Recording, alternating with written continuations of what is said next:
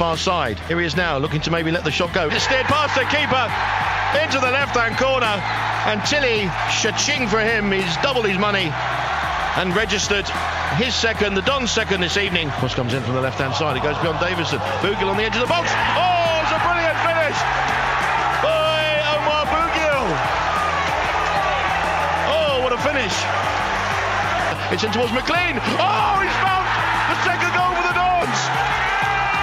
It's absolutely incredible. Oh, it's a brilliant save from Nick Tzanev tipped it wide just when it was destined for the top right hand corner. And it comes from Tilley in towards the edge of the six yard box. Post going up, and there it is, headed in, and it is Ryan Johnson. Tilley, what a nonchalant bit of control as well up against Milsom. Tilley now with a shot past the keeper. Oh, it's a superb goal. Hi guys, it's Bassy here. Hi, I'm Omar Bugiel. Hi, I'm Terry Skiverton. Hi, I'm Hussein Biler. Hi, Bezo here. Alright lad, I'm Ali Al Hamadi. Hello, I'm Johnny Jackson, and you are listening to the official AFC Wimbledon podcast. Come on, you Dons. Hello, everybody, from me, Aaron Paul. This is the official AFC Wimbledon podcast coming to you from a very sun kissed plough lane as Wimbledon prepare to take on Stevenage in the EFL Trophy. Loads to come on this episode, including a chat with Head of Football Operations Craig Cope, who tells us what his objectives were for the summer window. Myself and Johnny want to put a team out on the pitch and the staff behind the scenes that are representative of what this club stands for. So the characters have got to fit into that and believe in what we're trying to do as a football club. Plus, our new midfield man Connor Lemonheigh-Evans gives us a bit of karaoke. You don't know how you met me, you don't know why you can't turn around. By all you know is when I'm with you, I make you free and swim through your veins like a fish in the sea. Armani Little also with us for that one. But first, join me in the stands as we sit down with Head of Football Operations Craig Cope and look back on a busy summer of activity here at the Cherry Red Record Stadium. Craig, great to speak to you here at, at Plough Lane at the end of your, your first proper transfer window with the club. How's it gone? Yeah, no, it's, it, it, it's gone well. Um, obviously, a lot of things we said we were doing at the back end of last season when it was a bit hard for, for other people to see, I think it's now come to fruition. Um, I mean, I, I watched that fans forum back again uh, the other day, and I just, just to make sure we was on track with everything we said we was going to do, and I think we've delivered that now. Everything we have said we've worked together. We've worked, we've been as a team. The manager, myself, Terry, the staff, the academy staff, um, the players, even. We've all come together and we've all delivered this transfer window. And now we now my job is to plan ahead of the next one while these guys obviously try and do the business on the pitch and keep where we are now. Tell me about the time between January and, and June, July for you. What was that like having six months to effectively marinate Yeah. at, at the football club? I was actually quite frustrated by it because I like to get stuck in and, and try and affect things. There was, there certain things I was helping out with, like the operations around, just getting things into place, like making sure the canteen would be ready for the first time we come back. The, the pitches were we were ready to get work on those early. We're ready to put the change, make the change room into one. Um, but everything's about recruitment. It was just meeting, meeting, meeting, and it was really hard for us all to see an outcome and see a vision because we was having that many meetings, but then obviously was weren't doing that great on the pitch. So there was it, it was hard to find the motivation to keep going and keep going and going. But we did, and now I think we're getting the rewards for that, and hopefully we can carry on doing as well as we are at the moment. What was your plan? What was your idea in terms of from those meetings? What did you decipher? I know the chairman talked about how you wanted a certain percentage of your squad in before the club went away Yeah. for pre-season tour, but what was your main objective? if we go right back to the start, the plan was always let's try and deliver a team that, that's befitting of AFC Wimbledon that fans can relate to. Uh, we all know what Wimbledon is at a football club. We all have our own ideas what Wimbledon is, but if we can try and deliver um, a team that's a modern version of that, then hopefully we'll get the fans on side and we can start building the club that way and everyone's in it together. Because that was what we set out originally to go, what does that look like? Myself, the management staff, what does that look like? Positionally, what does that look like? So what does a wide player look like in that area? What does a forward look like? And so on. Uh, even down to goalkeepers. So then we could go out scouting and planning a team that way. And the next thing was I've said to the board, look, said, sat with uh, Johnny and the staff and I said to the board that we would like to go away for pre-season try and shortcut the gelling period and, and get everyone together. Benidorm came up, which is a tough sell. Um, but I said, look, if, if we can get to Benidorm, need at least 80% of the squad in before Benidorm so that it actually has an effect on it. We got 78% of the squad together before Benidorm. Then obviously I went and picked Tamani up from the airport just before that um, night at the 12th man in uh, in Benidorm and drove them straight there. So that was over our 80% then. Just talking about departures, that must be a really tough part of the job, saying goodbye to people. Was it kind of easier because you'd only just arrived at the club? I think it was easier for me. I didn't have relationships, obviously. I'm not saying I'm not unmotivated or anything, but I, I didn't have relationships with people where I could I could make decisions based on what I'd seen on the pitch or make or what I'd seen on the contract sheet, and I could detach myself from the emotion from it and say this isn't good for the football club or that isn't good, and then this person needs to leave, that person needs to stay, and vice versa. I think the others had that connection with people, so I felt I offered an outside view on it, obviously coming in as late as I did last season. But no, we were very professional in it, and I like to think the players that we have offloaded and, and said goodbye to, we've treated with respect and dignity. We set our stall out early, told we let the players know early doors that we'd like them to move on. Um, and we tried to help them along, along with that, and we, we, included them with everything just in case they did stay, and because we didn't want to obviously upset them, and we don't treat them with respect basically. One thing that I'm sure a lot of supporters will want to know is what the recruitment process is like here? Is it a case of the gaffer gives you a list of players, a list of targets, a list of positions? Is it a collaborative thing between yourself and, and, and the coaching staff? How does it work? Yeah, so I think the, the, biggest thing we've done this year is we've included everyone. Everyone's been a part of the journey, and you, you can see that with the kits that Jones is producing, the fans getting on board, and even everyone behind the scenes is getting on board. Everyone feels a part of this the recruitment's very much like that. So generally, of course, been out in the past, the manager would go, I need a right back, a left back, whatever, and I'd have a list of four or five players. We set out very early, going, what do we want the team to look like? Then we said what each position needs to look like, and then we'd just put a list of players. So myself, Andy Thorne, Terry Skivitt, and, and, and everyone that's sort of been around these levels of the game, put a list together of players. The manager knows obviously players as well, so he puts them in, and we, we collectively put that list together. And then we knew going to the window what our key targets were in order. Then we went after those targets. So it's very much collaborative. Andy was one of your first signings, Andy yeah. Thorne, club legend. Uh, what's it like welcoming him back to the football club? Yeah. What kind of an impact has he had on the he summer? Thought, he thought he was coming in as centre half. no, uh, Thorny's Thorny's been brilliant. So I took my time, if I'm honest to, to think about what I needed in chief scout. Met loads of people, some really good people as well. But I just felt Andy fitted well, not just not obviously because of his history here and what he's done, but he's a proper scout. He loves getting to games. He finds out stuff. He's one of them scouts that just knows everything, everyone. He's, he's no more than a phone call away from some of the big clubs. So I knew where my weaknesses were in terms of recruitment and which doors I couldn't really open yet. I've got loads of contacts lower down, but and, and he could open those doors for us as a football club. Um, so his role was that, especially with the PL2 clubs and, and higher up his role was also we'd draw the list together, and so I'd, I'd, send a player or two to him and say, "Look, what do you think of this player? I really like him, but what what do you think? Don't say yes or no." And somebody'd come back going, "Craig, what are you thinking there?" Another'd come back going, "Yeah, no, I really like him," and it, that was really important that we could be honest with each other. And then we'd obviously put it over to the staff. He speaks to the manager and assistant manager regular, um, so we've got a really good. He, he just fitted in straight away, and he can obviously spot a player. He knows what it's like, the demands of the level, and what we're the demands of the style of play we're trying to deploy, and more importantly, the demands of this football club. What was the objective then this season? Was it a case of, of looking at players that had League Two experience, that experience of, of playing around the EFL, rather than youth team experience? Yeah, so obviously a lot, a lot of football clubs been over the last two three years is like upside and getting getting players moved through and sold on and stuff like that. Now, That's important. We still do that. But I think we recognised early doors that we've got four or five players in this current squad that you know we see as potential for high sales in the future. So the thing we didn't really have was loads and loads of League Two experience. And so yeah, as you see by the recruitment, a lot of the players, I think all but two of the players were playing League Two football last season. So that was a factor. We wanted to go and get a, a proper team, a proper League Two team out on the pitch. The um, the players that we see as um, upscaling, if you like, and, and move on in the future, can fit into that. And we thought if we if we were a successful team on the pitch, the one the price will be higher, and two, um, probably get better out of them as well. So that's that's what was our thinking behind that. The core of the team, the spine of it, just seems so much more rigid. Yeah, I think the, the main the main focus with this window and everything we've done is like to get a proper base down. I don't want to criticise, but I didn't feel like I had a base last season. Now this is very much the first start. I don't want to get carried away and say we're going to win the league or whatever because I don't want to get there. We, we have to put a base down that can compete at the level throughout the season and hopefully not have the worries we've had for the past two or three seasons, which I think at the moment is going well. The players have ownership, the players have have come in and, and ran the culture at the training ground. They've really worked their socks off to um, keep the standards high at the football club. The staff as well, that the coaching staff are delivering great assessment. The team looks well drilled. There, there's loads of stuff we want to improve on and want to work on, but like the recruitment, um, the recruitment staff have really helped me out. The, the operational staff have really supported what we're trying to do. So everyone is aligned with the club and, and can recognise the club with themselves now. And then that's where we're going. That's what we are at the minute. In terms of the start of the season, some really impressive results. Some would be frustrated because they believe that we should be sat top of the league. Um, that's a good thing to be, though, isn't it? To have that ambition and to say, right, well, there's no reason why we shouldn't be competing at the top end of the division.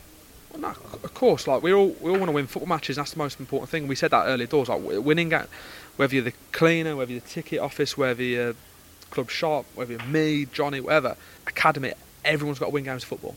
So we're all focused on how can we win games of football, and that's what we've, we've tried to do this summer. So there's loads and loads of positives to come out of this season uh, already, but we've got to carry on now. Make sure it's not a good August, it's a good September, then a good October, then a good November, and then the biggest one, I'm sure a lot of fans are concerned about, is make sure we're good from February to the end of the season. So everything we're doing is just trying to be prepping ourselves for that. So yeah, good we're not top of the league or higher up, but very very pleased in terms of the, the positives and the takeaways we've got so far. I think it's a good time to maybe look through some of the signings. Um, first up, Jake Reeves. I mean, what a feel good signing that was to have him back in the middle of the pitch. I know he, he's injured at the time of speaking, but his impact has been seismic. So I say everyone's been included, haven't they? Like it's not just me doing the recruitment; it's everyone. Like Trevor Williams. Trevor obviously knows Reeves for the last time he's here, and like he's helped get him over the line.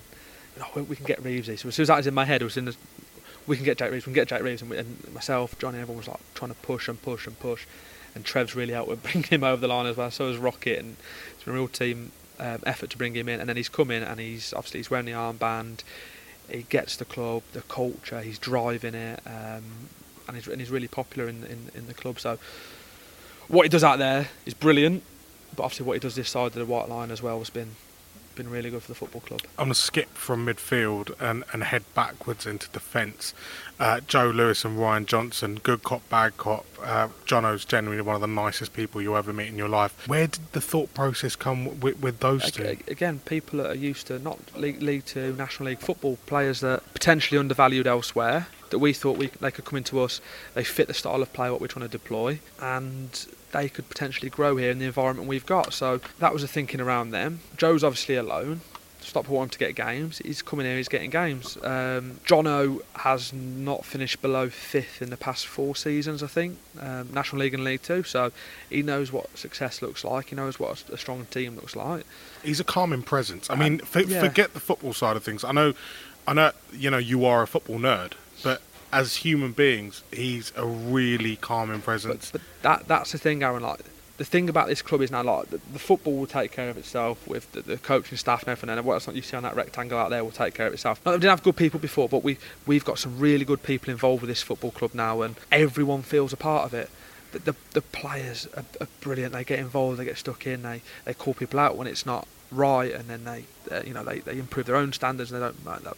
Got a really good group. Got really good coaching staff. Got really good academy staff. The staff here at the stadium have been brilliant. They're all part of what we've done in the summer. So that's also what we've been looking for: good human beings that want to be a part of the journey, got a point to prove maybe, and care about what this club does. Looking at the right side of defence, a lot of people were maybe talking about signing a, a right back, and I know there, was a lot of speculation as to whether the club would be signing a, a full back, but Isaac Ogundere's come through. Wow, the assist against Coventry was magnificent, but his performances in general have been phenomenal. Oh, he's been brilliant. He deserved this new contract, and uh, probably should have done it earlier.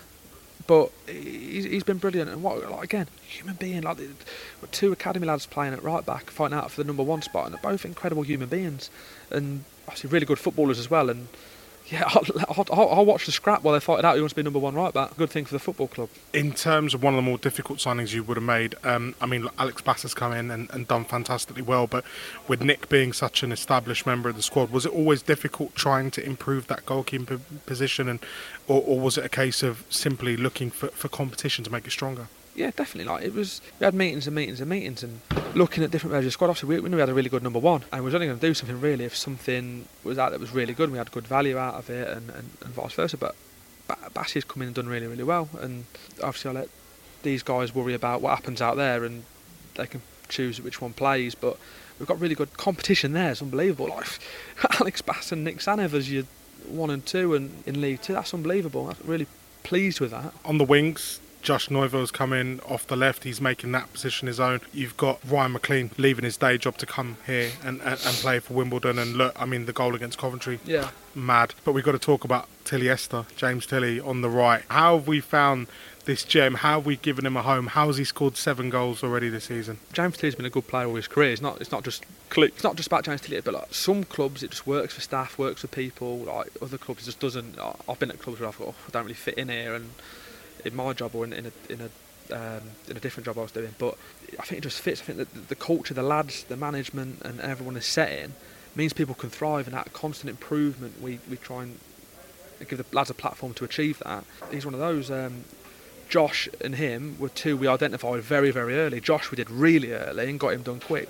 Tills was really hard to get out and like it was back and forth with Crawley, back and forth with the agent, and we all knew wanted it to happen.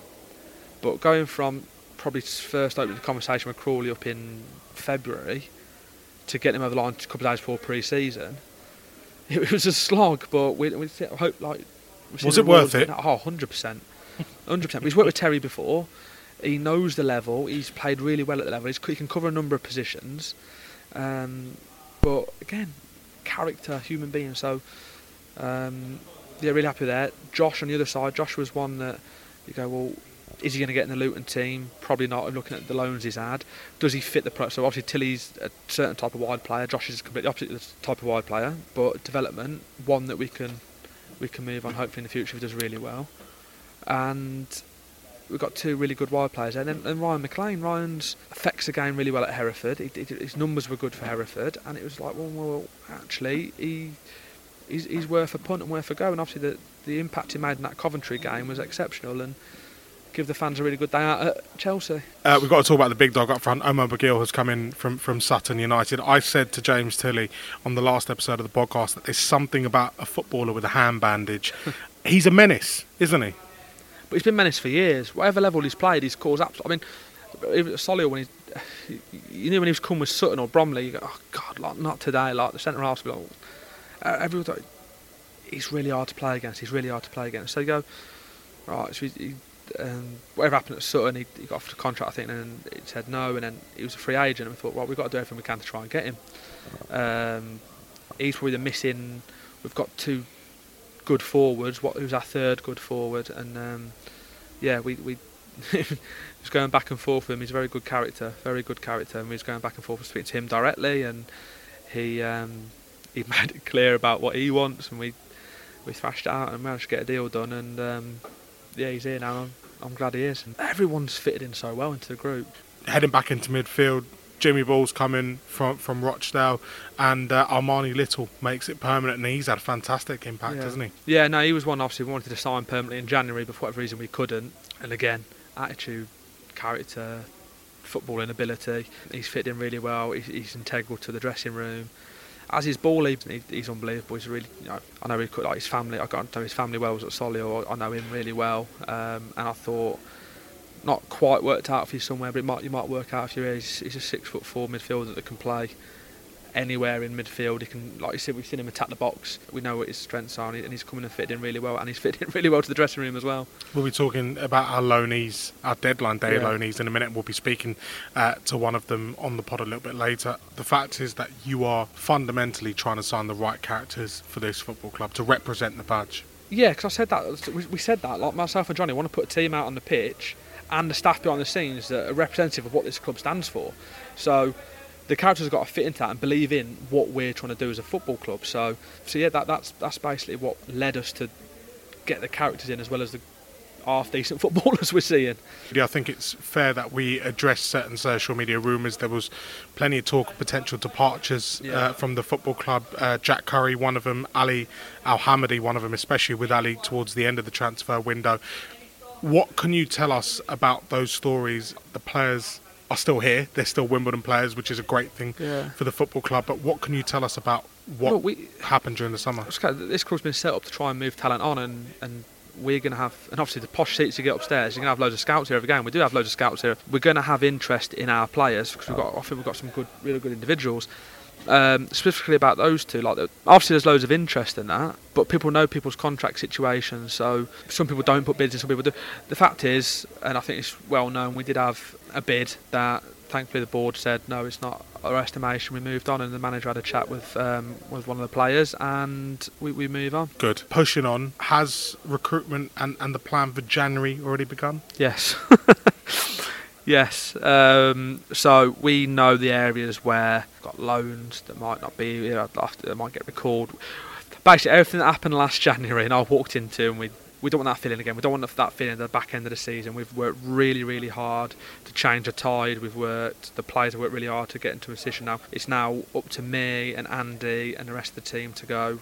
These are our options for January. If we lose this, we're getting stronger.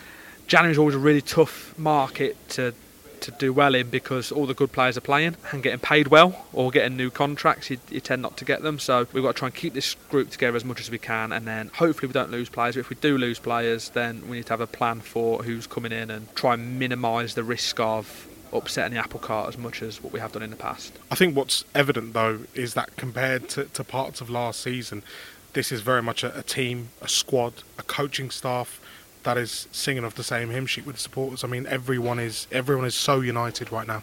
Yeah, so when I come into the football club, obviously, everyone, "Ah, what's the key values? Resilience, togetherness, co- uh, resilience, resilience, togetherness, and growth.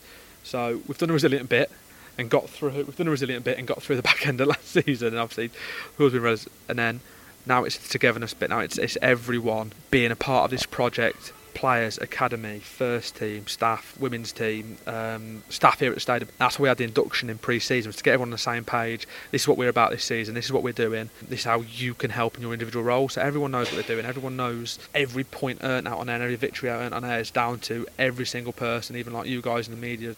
So that that's the togetherness and the reward from that. Obviously, Benidorm helped with the team and gelling, but the big part of this football club and the big the big part of why it's successful and why we're sat in a 30 million pound stadium is because of that togetherness and because everyone has a part to play in it. We have tried to play on that and include everyone in this journey and what we're trying to do. The gaffer's role in this has been huge. How good is it for you to see and understand the love now between Oh, the supporters and, and, and the boss? It's brilliant because it was really tough at the back end of last season and walking in that office end of every game last season and seeing them all going, "Oh, no, they were really hurting. I kept saying to them like the pain, the pain will be worth it. The pain will be worth it. Trust me. And then we started planning, started dropping little bits into them and saying, oh, look how good it's going to be. Look how good it's going to be. And you know the stuff we've done over the summer, it, it's really good because I think the the coaching staff, manager especially, is I think we've got a solid squad. The training grounds up to scratch or a lot better than it was, and they've got a platform where they we, they can express themselves and they can deliver a really good coaching program without the hiccups of can't train on there today, reading in a pub, loads of players are out injured. It's now all working together to try and give them the chance to them to improve. One of the last major questions I want to ask you is about how this club moves forward in terms of its recruitment. You see a lot of clubs going with, with data models, trying to recruit from afar. Some people are, are trying to play the money ball game by, um, you know, recruiting freebies and, and, and looking out for cheap deals where they can make profit. Um, and then you've got the old fashions like the Mick Harfords of this world who go out, scout, scout, scout, and will try and poach a bargain here and there. Where are we right now in terms of our recruitment model uh, at the football club and, and what needs to happen going forward? What are you hoping to implement? It's the culture. It's not the specific recruitment process. Not the data. Everyone goes about Brighton's data and Brentford's data. That's really helpful for what they do. But the culture of the club, the acceptance of losing players and bringing good players in and backing themselves to do that has helped them elevate and like step by step has helped them elevate. So we've got to step by step start moving upwards. So the recruitment process will be I love my data. I'm a, I'm a nerd. I love my data. So we'll, we'll, we'll get the data a bit right. We'll get the character references bit right. We'll get the old school scouting in right. That's important bringing Thorny in because I want someone completely different to me that we can challenge each other. And I go, oh, Thorny, this data saying that he's a good player. He's going, yeah, but Craig, he's not.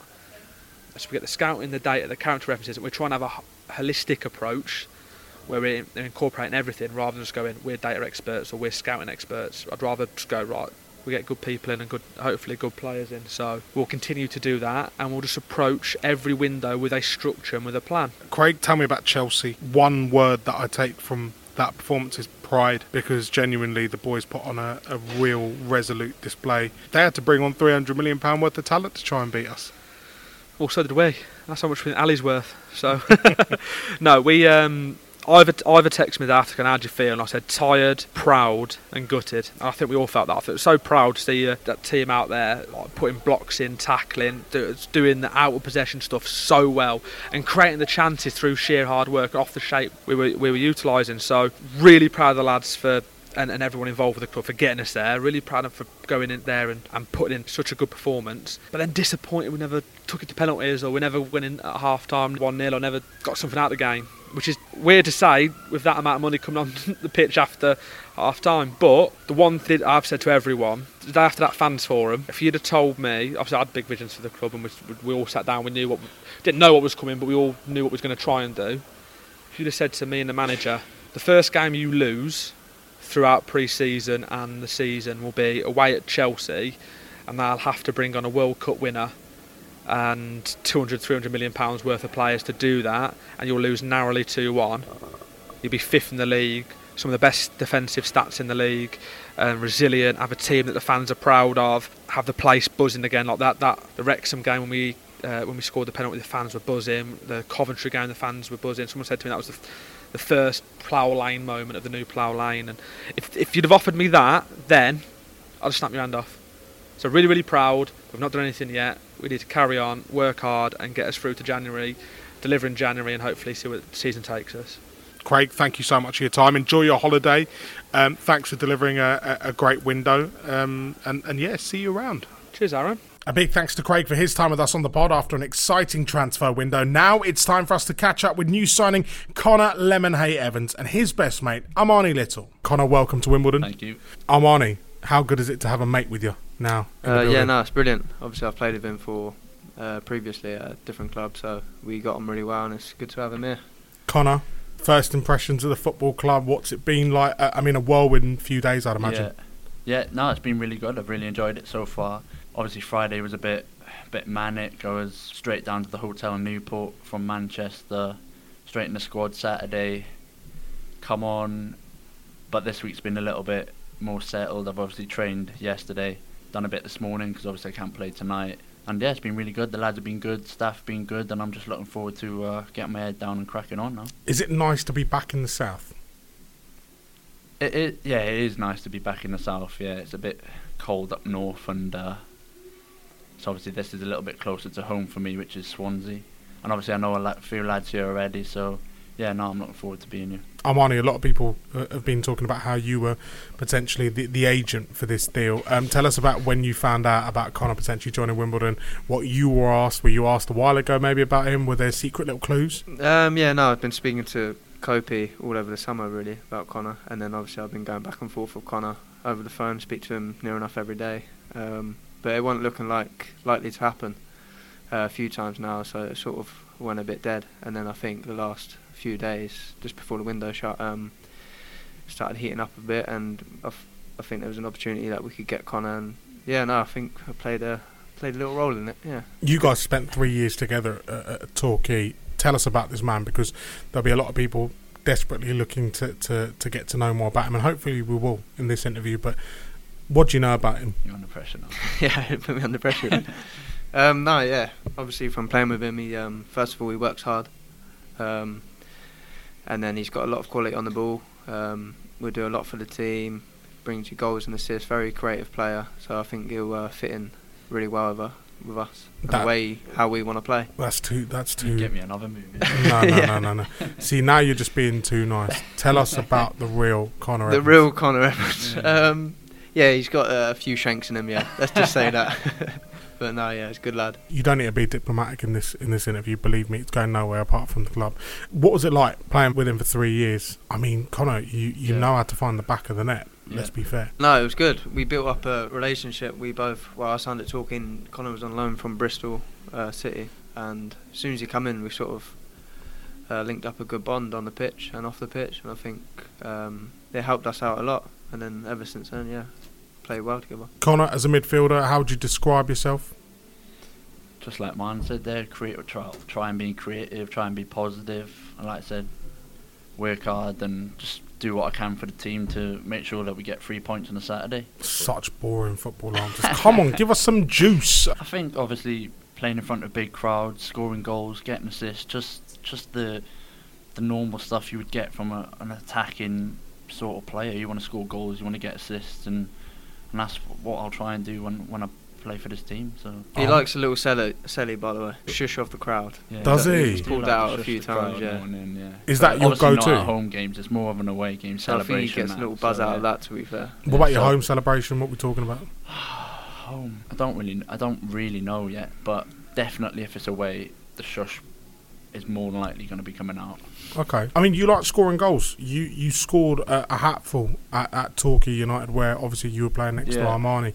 Um, what can we expect from, from from you positionally? Where do you like to play in midfield? Are you a ten? Are you a four? Are you a six? What are you? Are you going to be keeping him out the team? Is he going to be keeping you out the team? T- talk to us. Nah, I think my preferred position would be a 10 or out on the left. I do quite like playing off the left. Nah, I don't think I'll be taking Mines' uh, role in the 8 because it's uh, too much running for me in there, I think.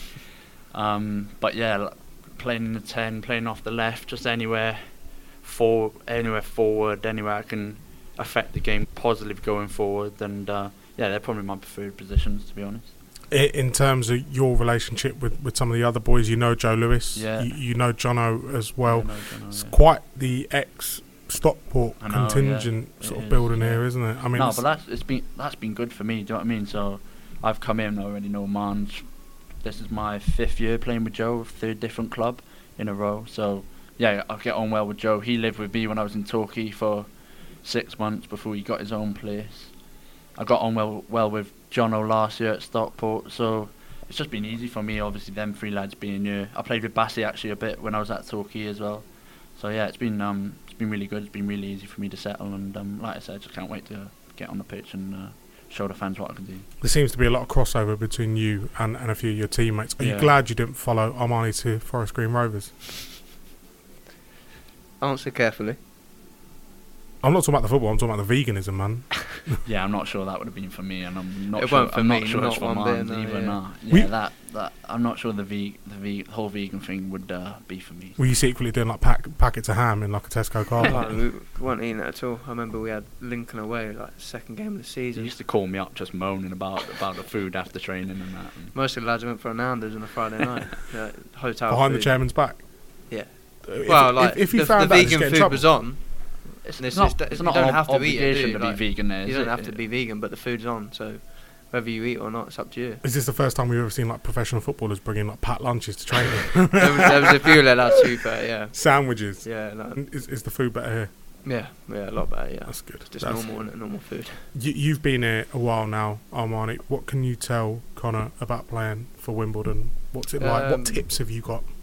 Yeah, no, I think obviously it's a it's a massive sort of family welcoming club, and I think any of the fans will love just that hard work and then that desire shown on the pitch. And I think if you do that, and then they accept you straight away. And I think any any player that does that out there will will see that and get that reception from the fans. What, what's family like for you, Connor? Who do we expect to see in the stands here at Plough Lane supporting you? Family is obviously important for me, and this is you're probably more than likely to see my missus with the kids, the two kids, my little boy Sydney and my little girl Willow, who are two soon to be two and three.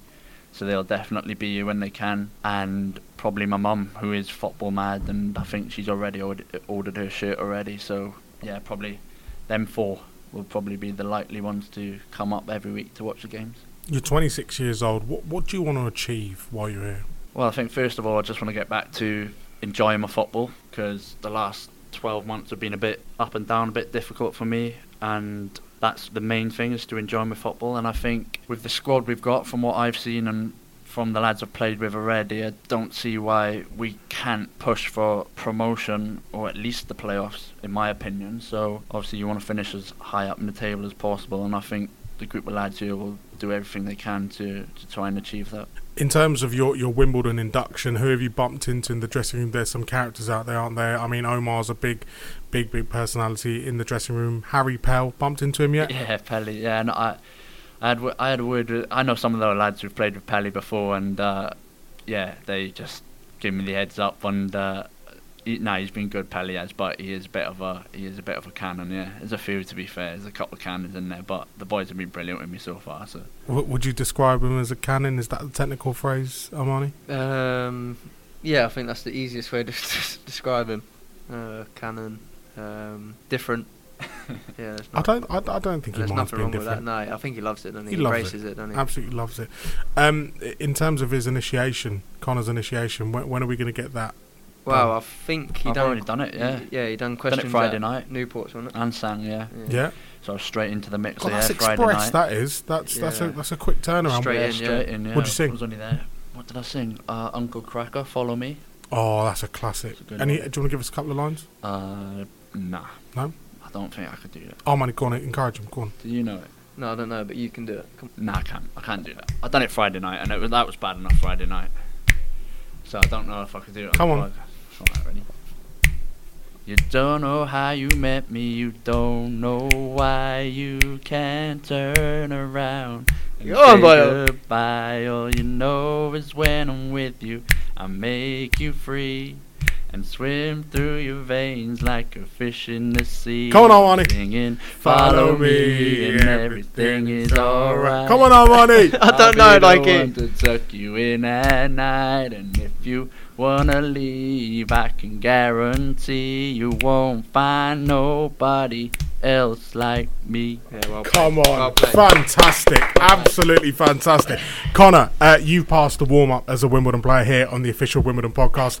Uh, let's have a bit of a quick fire between both of you. I'm going to ask you some questions, an answer from each of you if possible. No thinking time. Let's have the honest answers. I'll ask you first, Armani Little, who's the best midfielder ever? Gerrard. Yeah, Connor.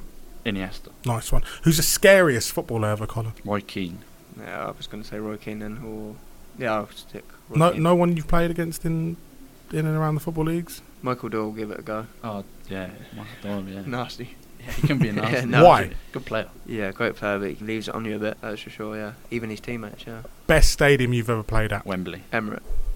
Give us your memories of Wembley. not very good. Lost the playoff final on penalties. Emirates. Yeah, it was only a friendly. But Armani, who's your best friend in football? Connor, he Joe needs to Lewis. say me. I love that. I love that. I'm only little. Um, Connor, who's the one footballer the streets will never forget? Robinho. Adel How come I keep asking Connor for an answer? You give A- me the Adel answer. Taarabt. Good Adel one. Good, Yeah. good Yeah. answer. Proper. Armani Little, the one footballer the streets will never forget. Kaka. You just said Robinho two seconds ago. I've changed it now. Kaka. Uh, Armani, your karaoke song? American boy. Connor, you smashed it there. You absolutely smashed it with a bit of Uncle Kracker. Yeah. Fantastic. Uh, Connor, if you weren't a footballer, what would you be? Unemployed. Armani? Um, Probably Maybe- unemployed as well. PT maybe.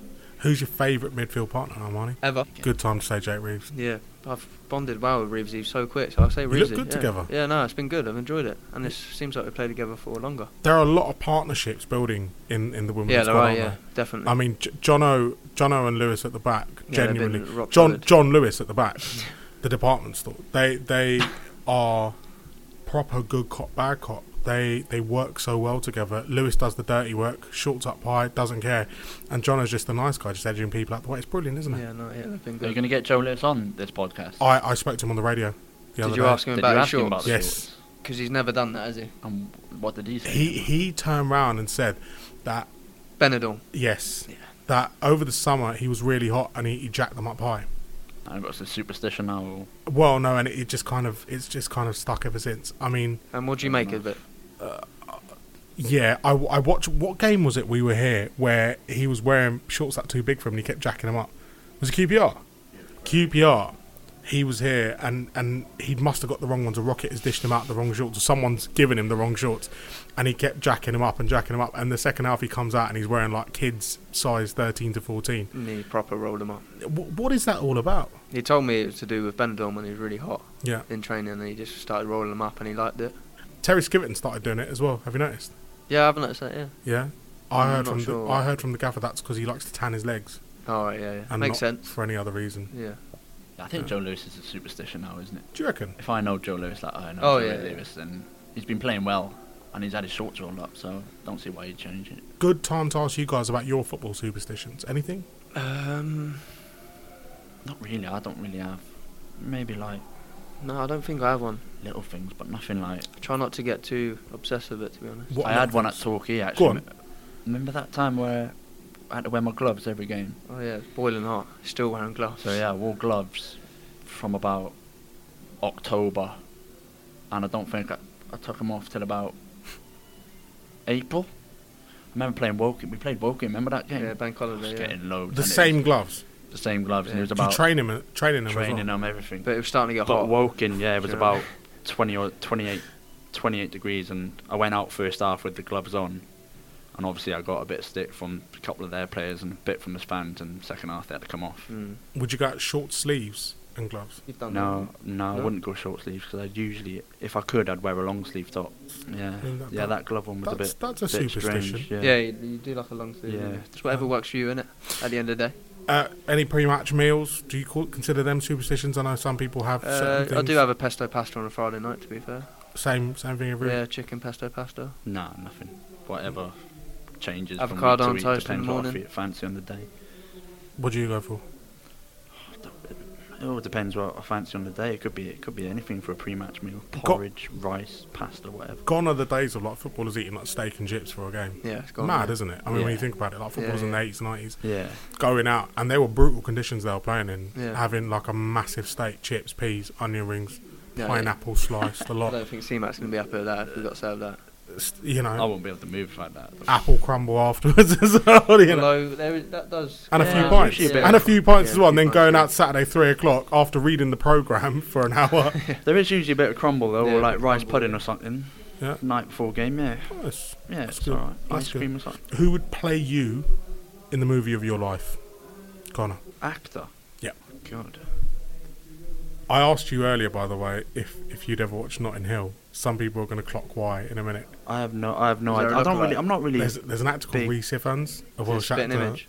He, you sound Let's like see. him as I no, I can't. can't. He, he he was in Notting Hill, and he, he was just brilliant. He played a character called Spike, yeah, and he was fantastic. So yeah. I'm not, I'm not sure. I don't really watch many films, so I don't really know many actors. I don't know. Who would play you? Mm, Armani, who play you? Come on, pal. Got to wrap this up. We've got a game to watch. Uh, Gerard Butler. No, That ain't bad, is it? I'll take that one. Armani, one last one for you, and that is what is your favourite Don's moment? Because we know Connors is, is signing for the club. So uh, so yeah, My favourite Don's moment. Probably when I got that reception in Benidorm. I think that was a good little surprise, and then the fans were buzzing, so could have gone down either way. That. Have you scored a goal yet? Mm. Don't worry. You had to get that in, didn't you? No, just I thought that would be a moment, but I see. I think you lot should have some sort of fight as as whether to who's who's going to score first. it's been here 12 months. A little, a little bit. Yeah, How long no, have but you it, been re- here? How long it have you been here? resets. You, you've turned up now. It resets. You, Oh. Yeah, no, from now then, yeah. goal scoring pedigree. I'll tell you what. Why don't we why, why don't we do a sort of- forfeit? Why don't we do a Go forfeit? on then, yeah. So the first person to score Mm. has to set a charity challenge for the other person, Alright, let's do it. and proceeds go to Don's local action group, Yeah, or right, that's a or the foundation, or a charity the club's choice. How about that? Yeah. Yeah, Yeah. Are we having that? Yeah, Yeah, agreed. 100%. Lovely, do it, absolutely yeah. love it. Connor, thank you for joining us. You're By the way, Lemonheigh. Where does it come from? Yeah, uh, that's my my mum's second name, and she does get a little bit agitated when clubs don't use it. So just to give you a heads up. Does she know that it's three pound a letter in the club shop? All kids are going to come Yeah. come back bankrupt. Yeah, no. Yeah, that's my mum's name. Okay. So yeah, Where just- does it originate from? I have no idea. Just from a long list of family members before us, I think. Yeah, so that's my mum's name, and she she likes to see it on the program and on the website and on anything that is associated with me. So yeah. Does she like the fact that you, you use the lemon emoji now, or the, the lemon emoji yeah, sort of, that sort of stuff. with you? Sort of recently that the, the lemon sort of thing. I think when I was at Stockport, the fans just used to call me the lemon, and that was that. Stuck a little bit. Connor Lemonheigh-Evans, thank you for joining us on the official club podcast. Armani, thanks for joining us as well. Can't wait to see who scores first, by the way. Hopefully it's done Saturday and, and, and we're raising some money for charity. That'd be great, wouldn't it? Yeah, it'd be nice, yeah. There you go. Armani, Connor, thank you. Thank Top man, cheers, thank you. That's it for this edition of the official AFC Wimbledon podcast. Thanks to Craig Cope, Connor Lemonheigh-Evans, and Armani Little for joining us. Stockport and Crewe to come up next at the Cherry Red Record Stadium. Let's hope for some more big performances from Johnnie Jackson's side to keep the positive start to the season going. Until then, here's Harry Pell with the last word. Thanks for listening to the official AFC Wimbledon podcast. Don't forget to subscribe wherever you get your podcast from to get the latest episode the moment it drops.